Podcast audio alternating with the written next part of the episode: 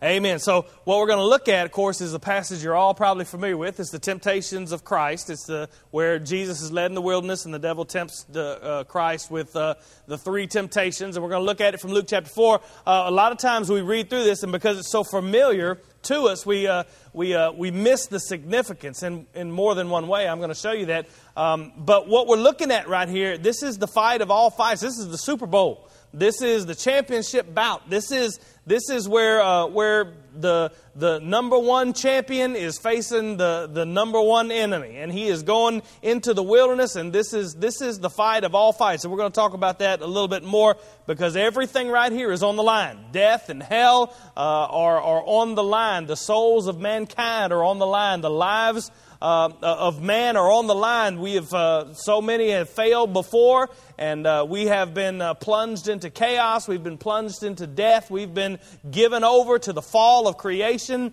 And if Jesus fails at any point at this at this moment, or throughout his life, really, it's all over. There's no salvation. There's no anything because he is he must be the perfect lamb. We're going to look at that as we uh, go through. I'm trying to talk fast because I'm going to take a little extra time today, and so you're going to have to listen just a little faster. That's why we only uh, asked them only to sing three songs because I think I might need a little more uh, time to explain this. So I hope you're with me. I'm pretty excited about getting to preach this this morning. Uh, we've left, uh, we left off in chapter 3 where Jesus was baptized. You remember that? Jesus was baptized. Uh, the Father spoke from heaven, This is my Son in whom I'm well pleased. And the Spirit descended on him like a dove. We said that that was Jesus being identified with us. He didn't have to be baptized, he didn't have to repent of any sin. John was baptizing for repentance, and Jesus came and he. Um, and he uh, identified himself with us so he could stand in for us. He identified with, him, with, with us. And then, if you went home and you read the rest of Luke, you've, you noticed that I skipped over a big old section at the end of Luke chapter 3. It's a big genealogy of Jesus. And come on, be honest. You, you know, y'all always skip the genealogy when y'all read. Everybody does it. Uh, but it's there for a reason and it's important. I'm not going to read the whole thing to you, uh, but what it does is it starts out and it's almost like Luke sticks it in there for no reason.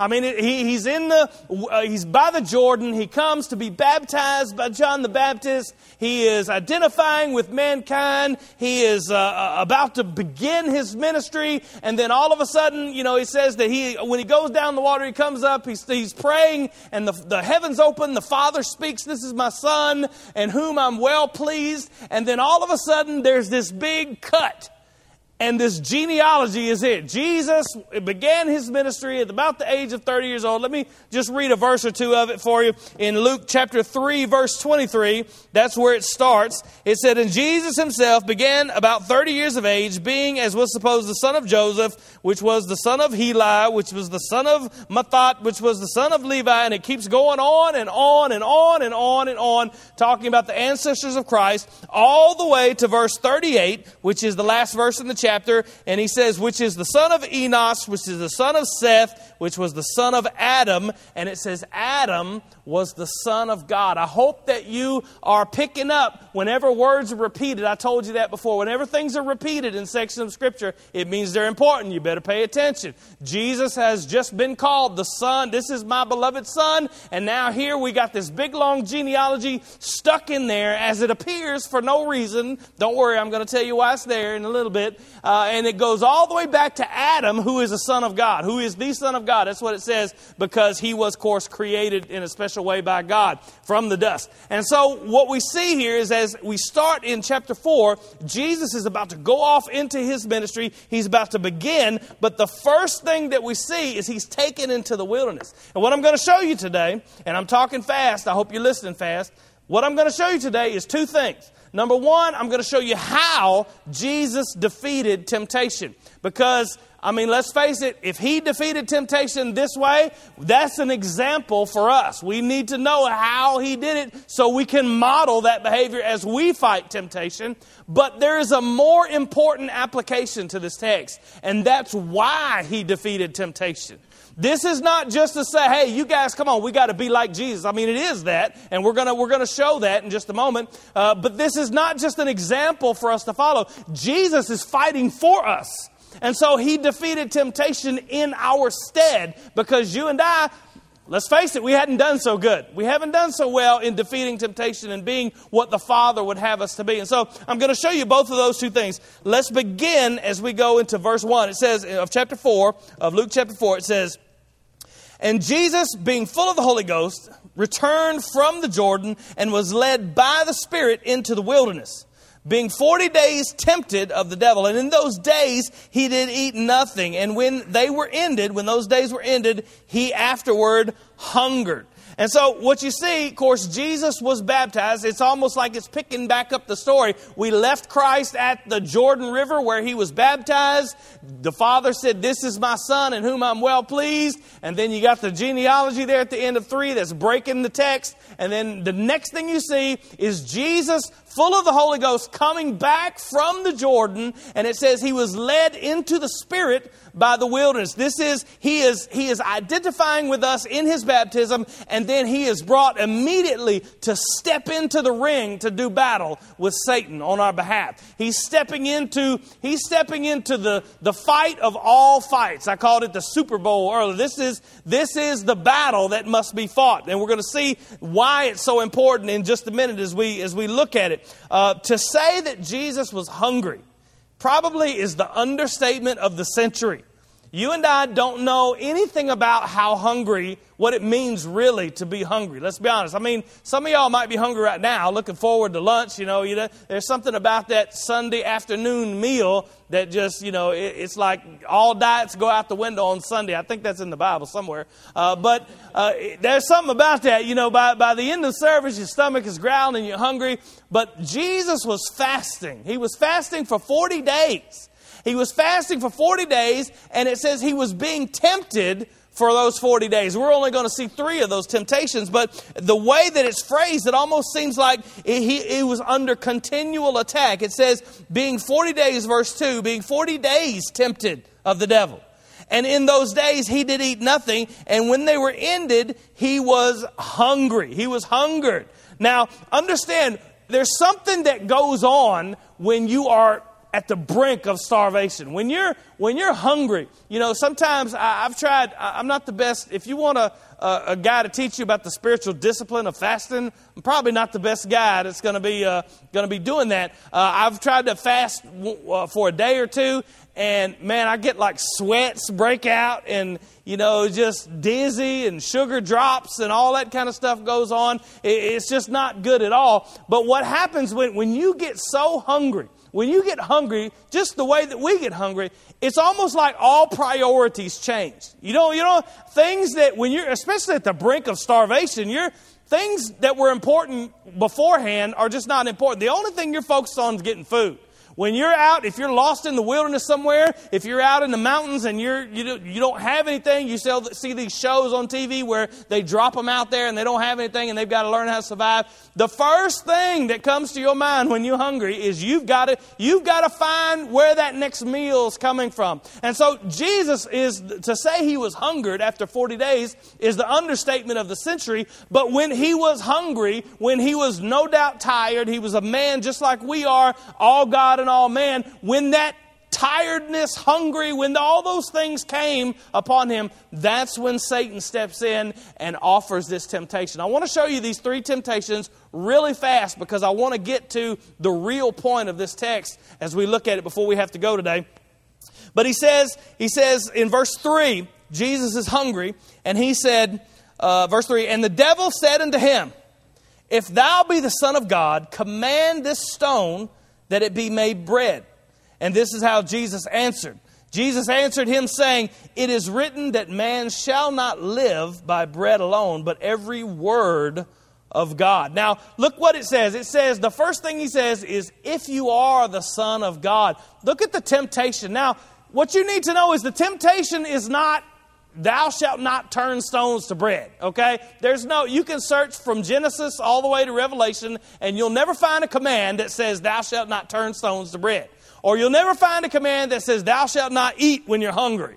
You'll never find a command to do that. But he's saying to him here, he's saying, look, you are the Son of God. If you truly are the Son of God, you don't have to be hungry. You can just do it yourself. You don't have to trust in the Father. You don't have to trust in Him because You're the Son of God. Isn't that what he says? If you are the Son of God, that's exactly what the Father had just said. The Father from heaven had spoken when Jesus was baptized, and he says, This is my beloved Son, in you I am well pleased. And here comes Satan says, Well, now, if you are the Son of God, if you are God's special anointed, if you are the Messiah, you don't have to be hungry. Why are you walking around out here in the wilderness suffering? You're the Son of God. You can just turn these, these stones into bread and you can satisfy yourself. The temptation that he's facing here is to tempt him to step out from under the will of his Father, to doubt the provision of God, to doubt that God has his interest in mind, to doubt that he will be provided for in time time according to the Father's will. He says, Look, you can do it yourself. Just do it. You don't have to wait. You don't have to trust. You don't have to, you know, God is not for you. He doesn't care about you. We're going to see that here in a minute, and we've seen that all through Scripture. It's you can't you can't let your physical needs go by the wayside trusting in God. God, the Father is not going to care for your physical needs. Don't we have that temptation all the time? Maybe it's not with hungry because we, most of us really don't know what it means to be truly for real hungry. But we all think sometimes, you know, God is just not going to supply my physical needs. I can't live like this. I can't, I can't obey God when it comes to my job or when it comes to my taxes or when it comes to the things that I have to do in relationship because He's not going to take care. If I do this, if I obey Him, it's going to end up bad for me.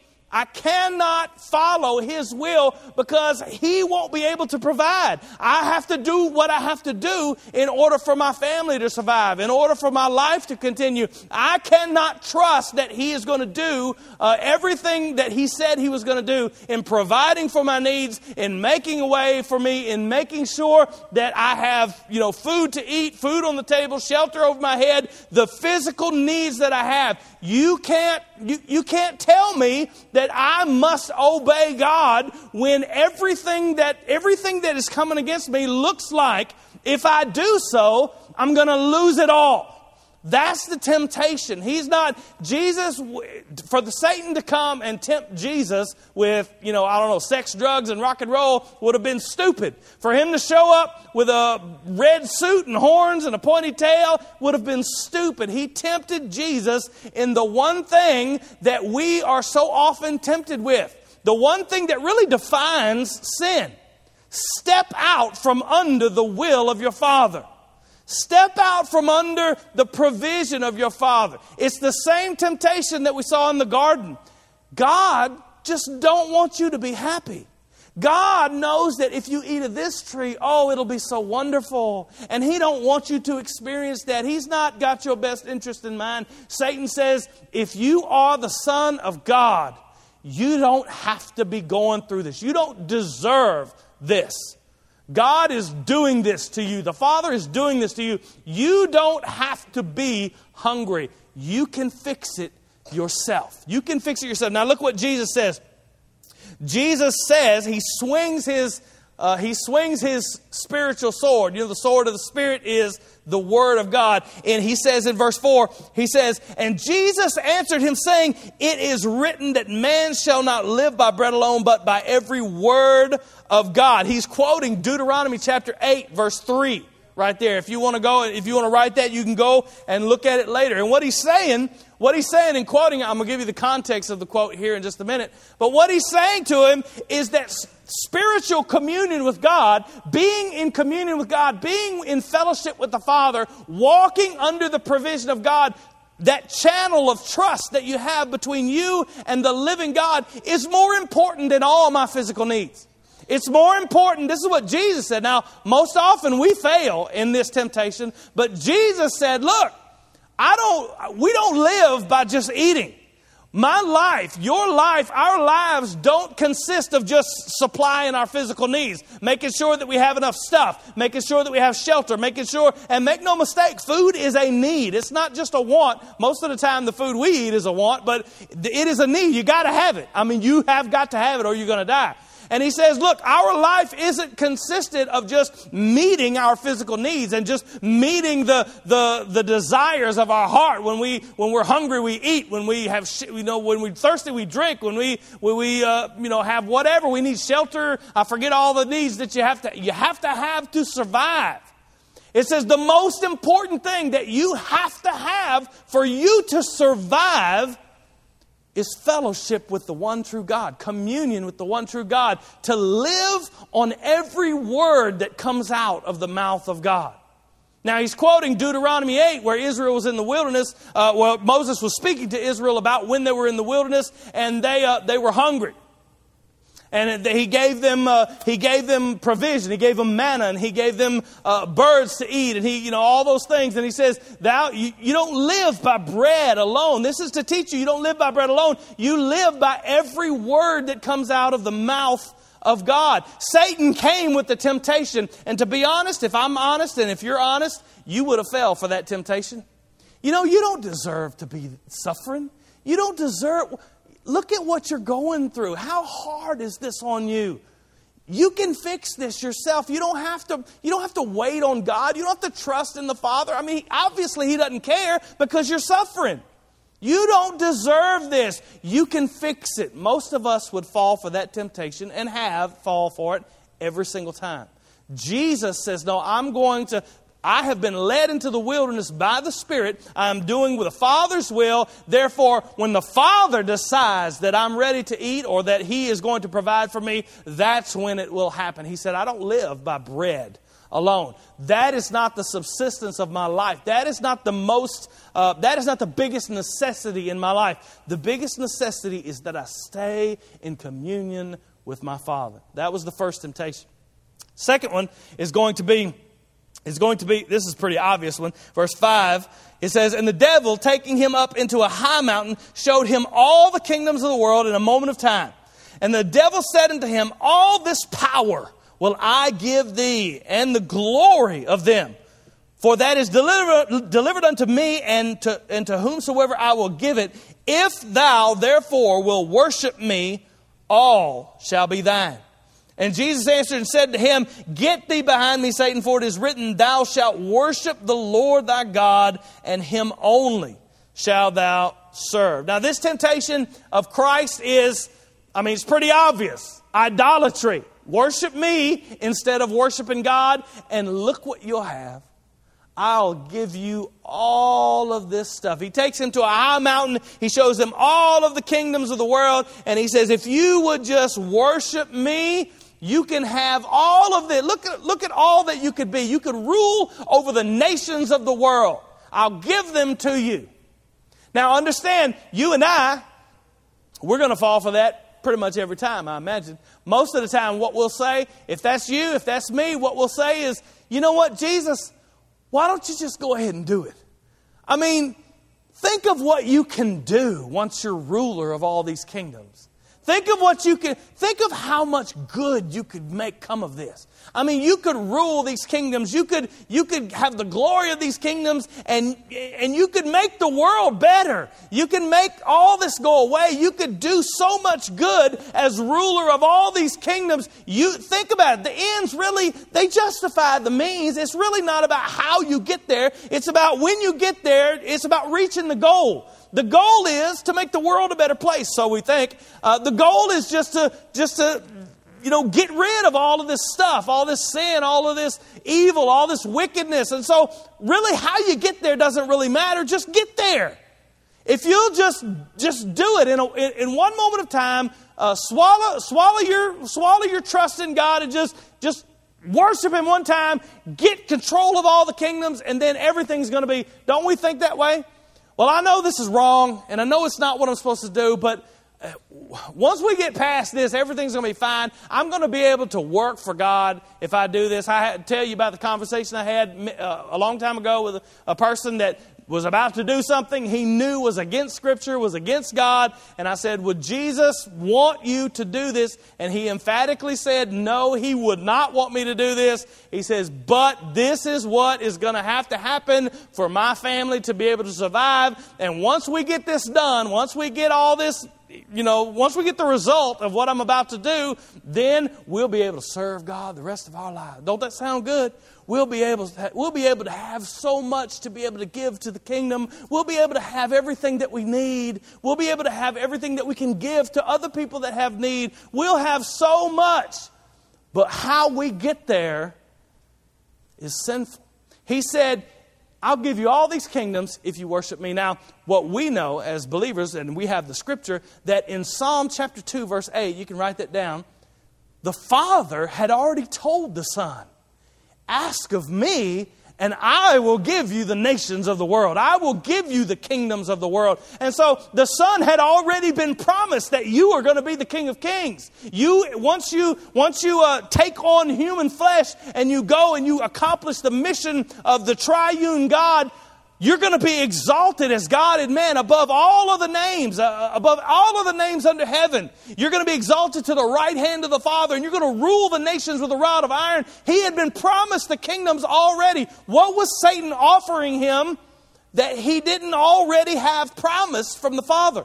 He was offering him the kingdoms of the world without having to go to the cross.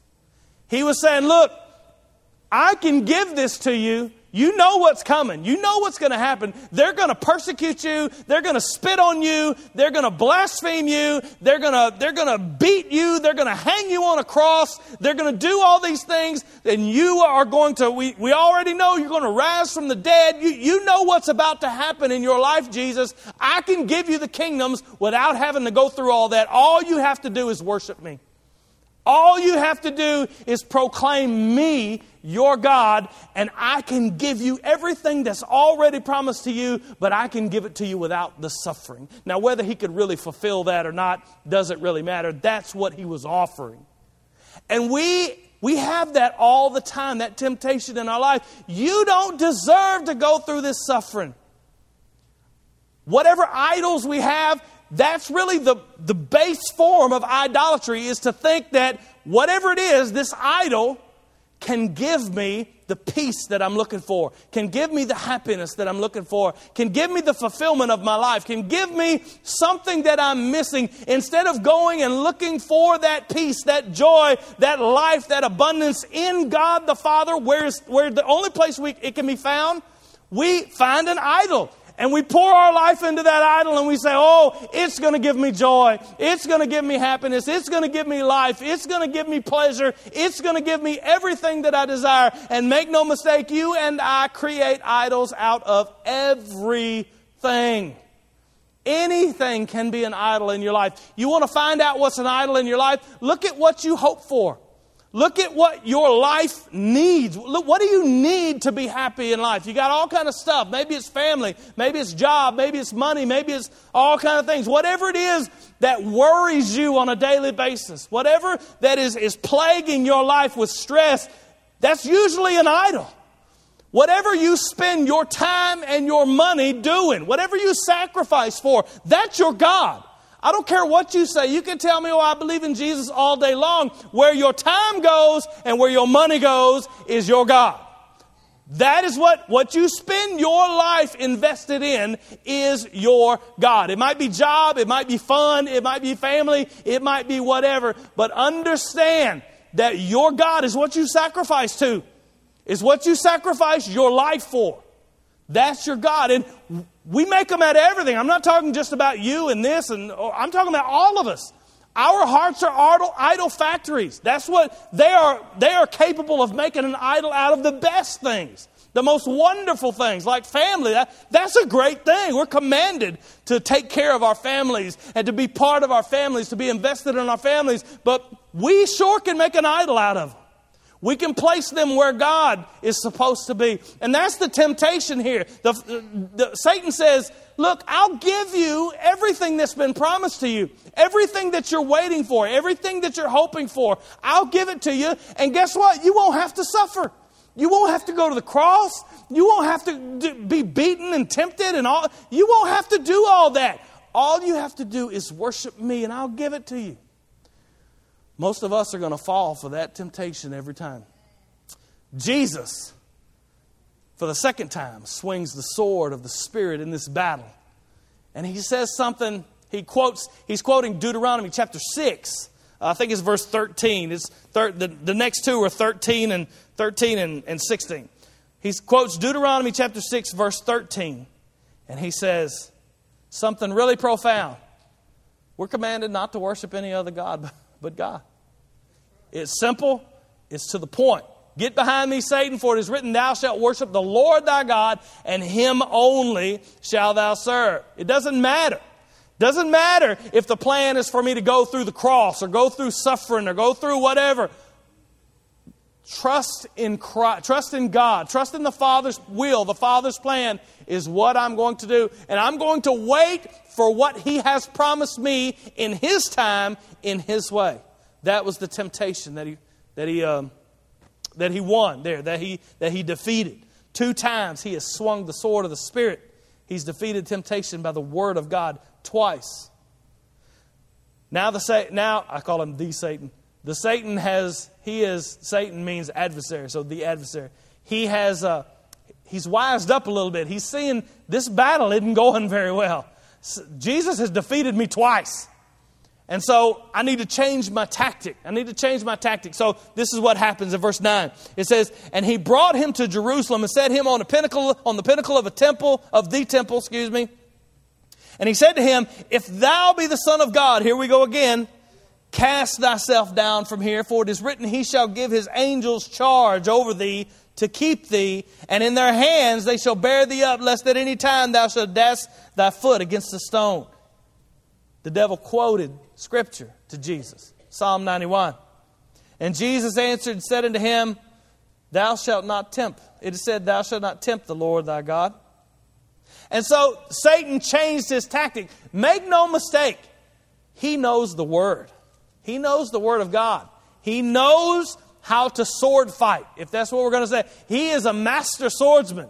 He knows how to bring the word to bear. Of course, he's going to do it out of context. He's going to twist it so it really doesn't mean what he's going to say. It really doesn't mean what it says. It means this. And he tempts Jesus. He brings him to the pinnacle of the temple and he says, Look, you want to fight with the word of God? I'm your man. If you're the Son of God, if you really are the one in whom the Father is well pleased, you just throw yourself off the temple. Why? Because Psalm 91 says the angels are going to catch you. God has promised to protect you. God promises that, you know, you, He's going to give, He's going to give His angels charge over you and your feet will never be dashed against the stones. So that's a promise of God. That's the Word of God. Let's see if it's true. Throw yourself off the temple because God has made a promise to you.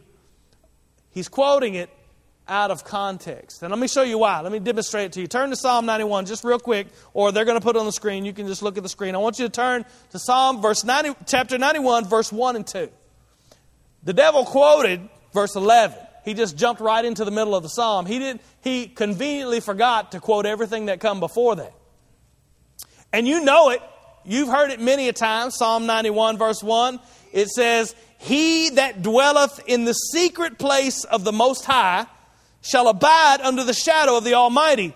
He says, I will say of the Lord, He is my refuge and my fortress. My God, in Him will I trust. And then the Psalm 91 goes on to talk about protection. And that's where it says, a thousand's going to fall on my left and 10,000 on my right, but it's not going to harm me. And it talks about angels are going to lift you up and as protection. And, and, you know, many people have quoted Psalm 91 or, or had Psalm 91 framed when their children go off to war or, or, or when things go on like that. But who is it written to?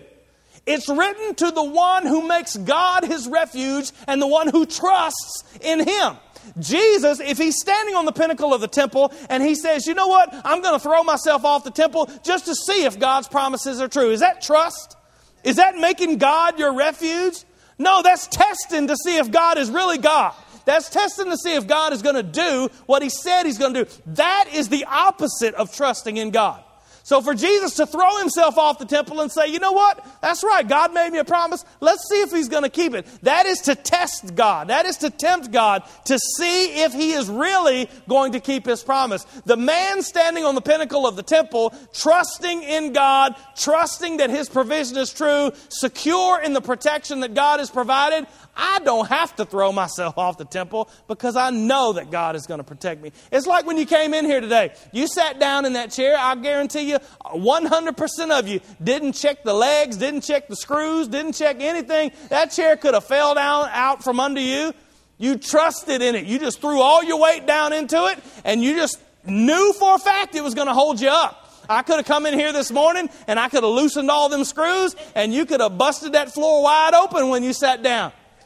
But you trusted. Now, if you came in here understanding, if you came in here and you looked at the chair and you got up under there and checked all the screws, what would that demonstrate?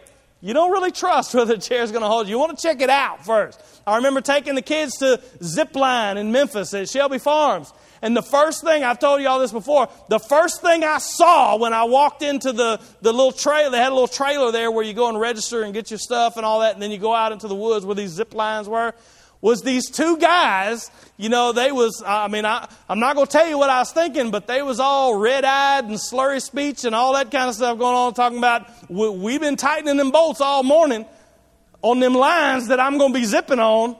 I'm like, I don't know if I need to check some of them bolts. I don't know if I trust you guys to be tightening the bolts on the cables that I'm going to be hanging from trees 40 foot up in the air with. I'm not sure that I trust that. And so you go and you check that stuff. You want to check to see if it's right. You want to test to see if it's really as strong as it says it is. You want to check to see if it's going to hold you.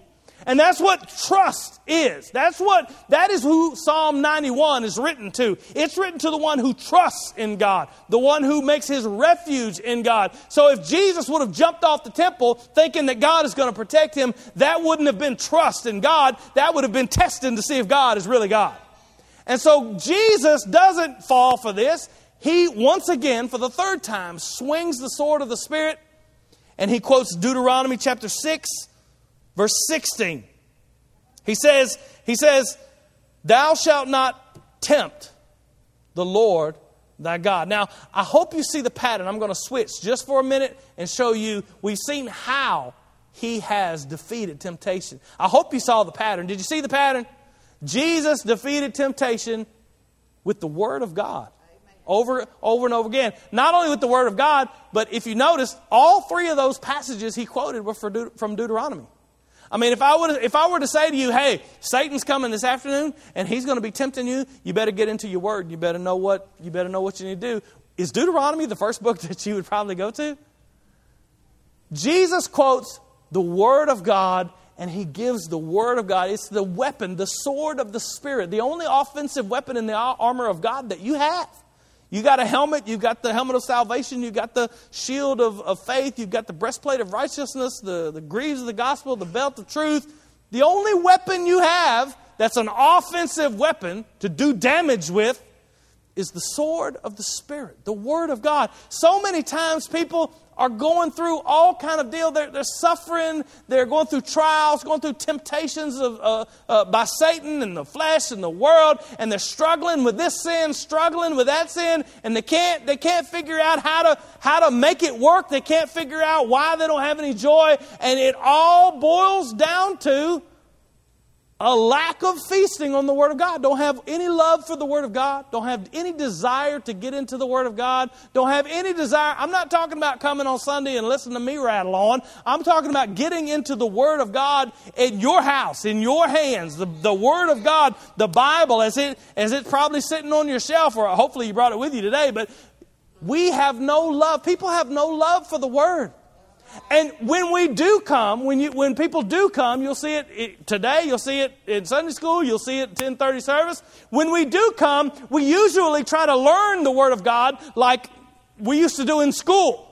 You remember how you learn stuff in school? Really, you just try to stick it all in there so you could pass the test and then flushed it the day after the test. It really doesn't matter.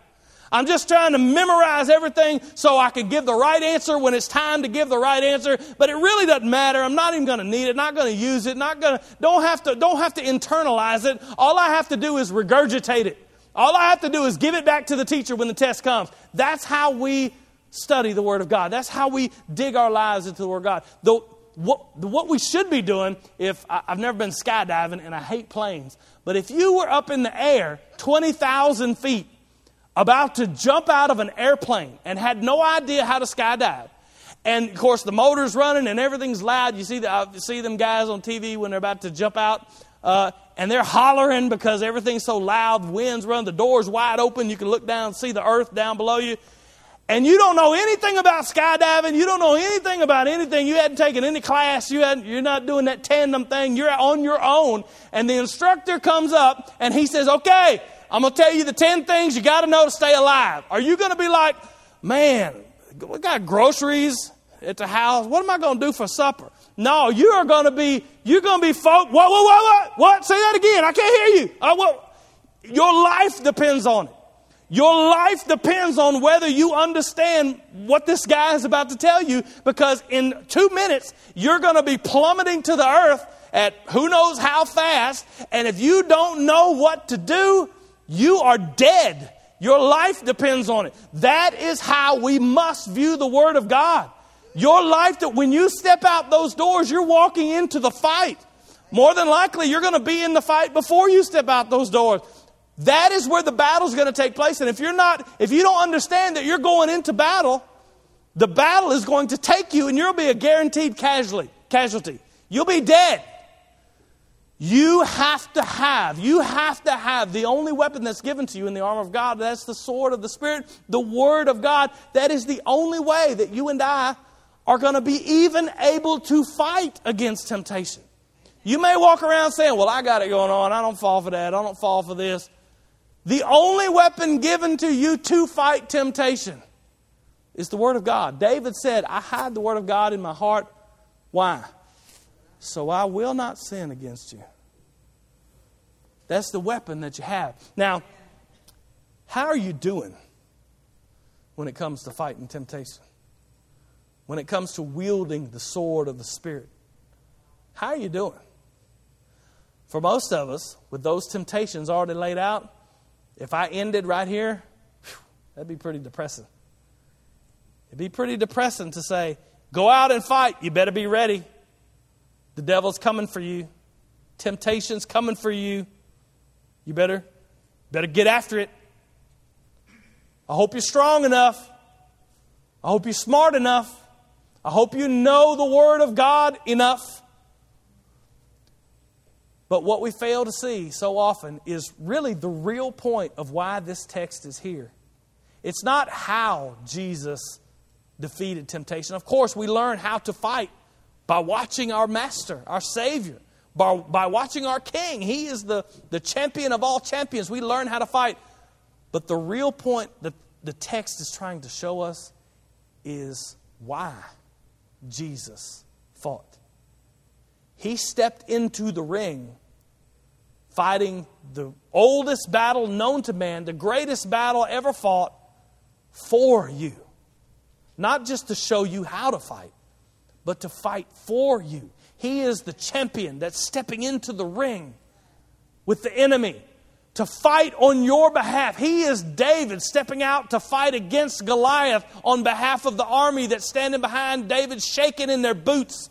He is our champion the one who stands in the battle, able to swing the sword of victory over Satan and destroy the works of the devil. He, if you notice, he was baptized in, in chapter 3, identifying himself with man, the sinners that he came to save, and then God the Father came, spoke from heaven and said, This is my beloved Son in whom I am well pleased. And then you have a big long genealogy that we skipped that ends up saying Adam, Son of God. Jesus began his ministry, the Son of whoever, the Son of whoever, the Son of whoever, all the way to Adam, the Son of God.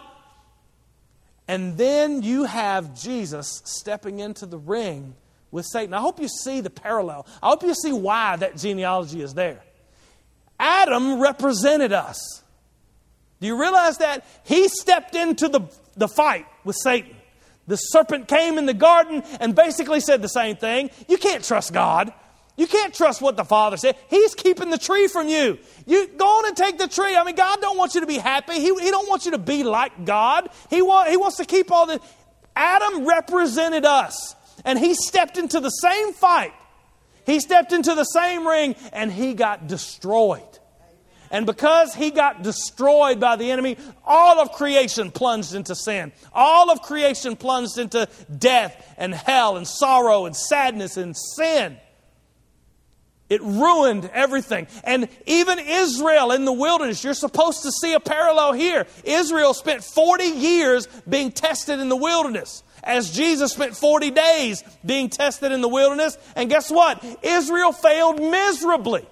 If you see these three temptations of Christ, they mirror the temptations of Israel. When Israel was hungry, they sinned against God and God gave them manna, God gave them meat, birds, and God gave them the provision they need, but they sinned against God. When Israel was tempted with idolatry, like Jesus was tempted here, what did they do? They built a golden calf and they started worshiping that. And it's so amazing to me. Go back and read it when they were at Mount Sinai. They actually said, We're worshiping this golden calf who has brought us out of Egypt. Can you imagine? The calf brought them out of Egypt. The same temptation here. I'll give you the nations. I'll give you what you've been promised. Just worship me. Israel failed. The third temptation where they, they needed water and Moses struck the rock rather than speaking to the rock. They failed in their temptation. They failed in trusting God, and it specifically said to them in Deuteronomy chapter 6, verse 16, the verse Jesus quotes right here. He says, Thou shalt not test the Lord thy God as you did at the waters of Meribah, which is where all that took place.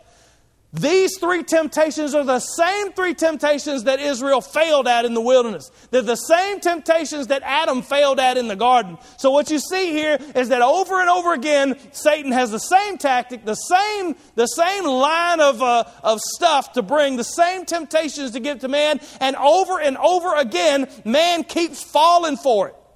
Adam fell for it and, and represented us, and everything went to pot. Israel was supposed to be the chosen nation, the one who was going to bring light to the Gentiles and light to the world, and they failed at every point. But here, our champion, God and man, steps into the ring to fight the fight of all fights, the battle of all battles, the Super Bowl of war against temptation, and he wins on our behalf. So today, when I go out, you're going to face temptation. You're going to have to fight temptation with the word, but we don't fight. We don't fight with a hope looking forward to victory. We fight from victory because our champion has already won. He's already won the battle for us, and that made him, that proved that he was righteous, holy, perfect, and able to pay for our sin. At any moment, at any point during this time, if Jesus would have failed like Adam failed, like Israel failed, like all the people that faced temptation in the Old Testament failed. At any point, if he would have failed, it's all over. There's no hope, there's no salvation, there's no heaven, there's no anything for you. But he didn't fail. He did what everyone else couldn't do. He did what Adam should have done. He did what Israel should have done. And he did what you should have done, what I should have done. And he did it not just to show you how, that is an application, and we should take that from it. But He did it for us, He stood in our place. He is our champion. Are you fighting from victory today? I mean, you go out and we talk about our temptations, we talk about what we need to do and how we need to live and what we, what we need to accomplish. But the gospel is the center of our lives. And if that gospel is not central, you'll never win. You'll never fight. We fight Satan, we fight the world, we fight the flesh because Jesus has already won the battle. Today, if you don't know Christ, you have no victory over temptation. You will never succeed. Even if you live a good moral life from now, from now on, even if you walk out those doors and say, you know what, I'm going to be fighting temptation from now on, even if you do better than any of us in this room do, if the champion doesn't fight for you, you have no salvation, you have no victory. I don't care how you reform your life. He says today, Come to me, all you who are weary and heavy laden, and I'll give you rest. you won't have to you won't have to strive in order to have victory over temptation and please the Father. You'll strive to have victory over temptation because Jesus has pleased the Father in your behalf. You and I must have the salvation that Christ provides. Call upon him today. Let's pray. Father, we love you. We thank you, God, for your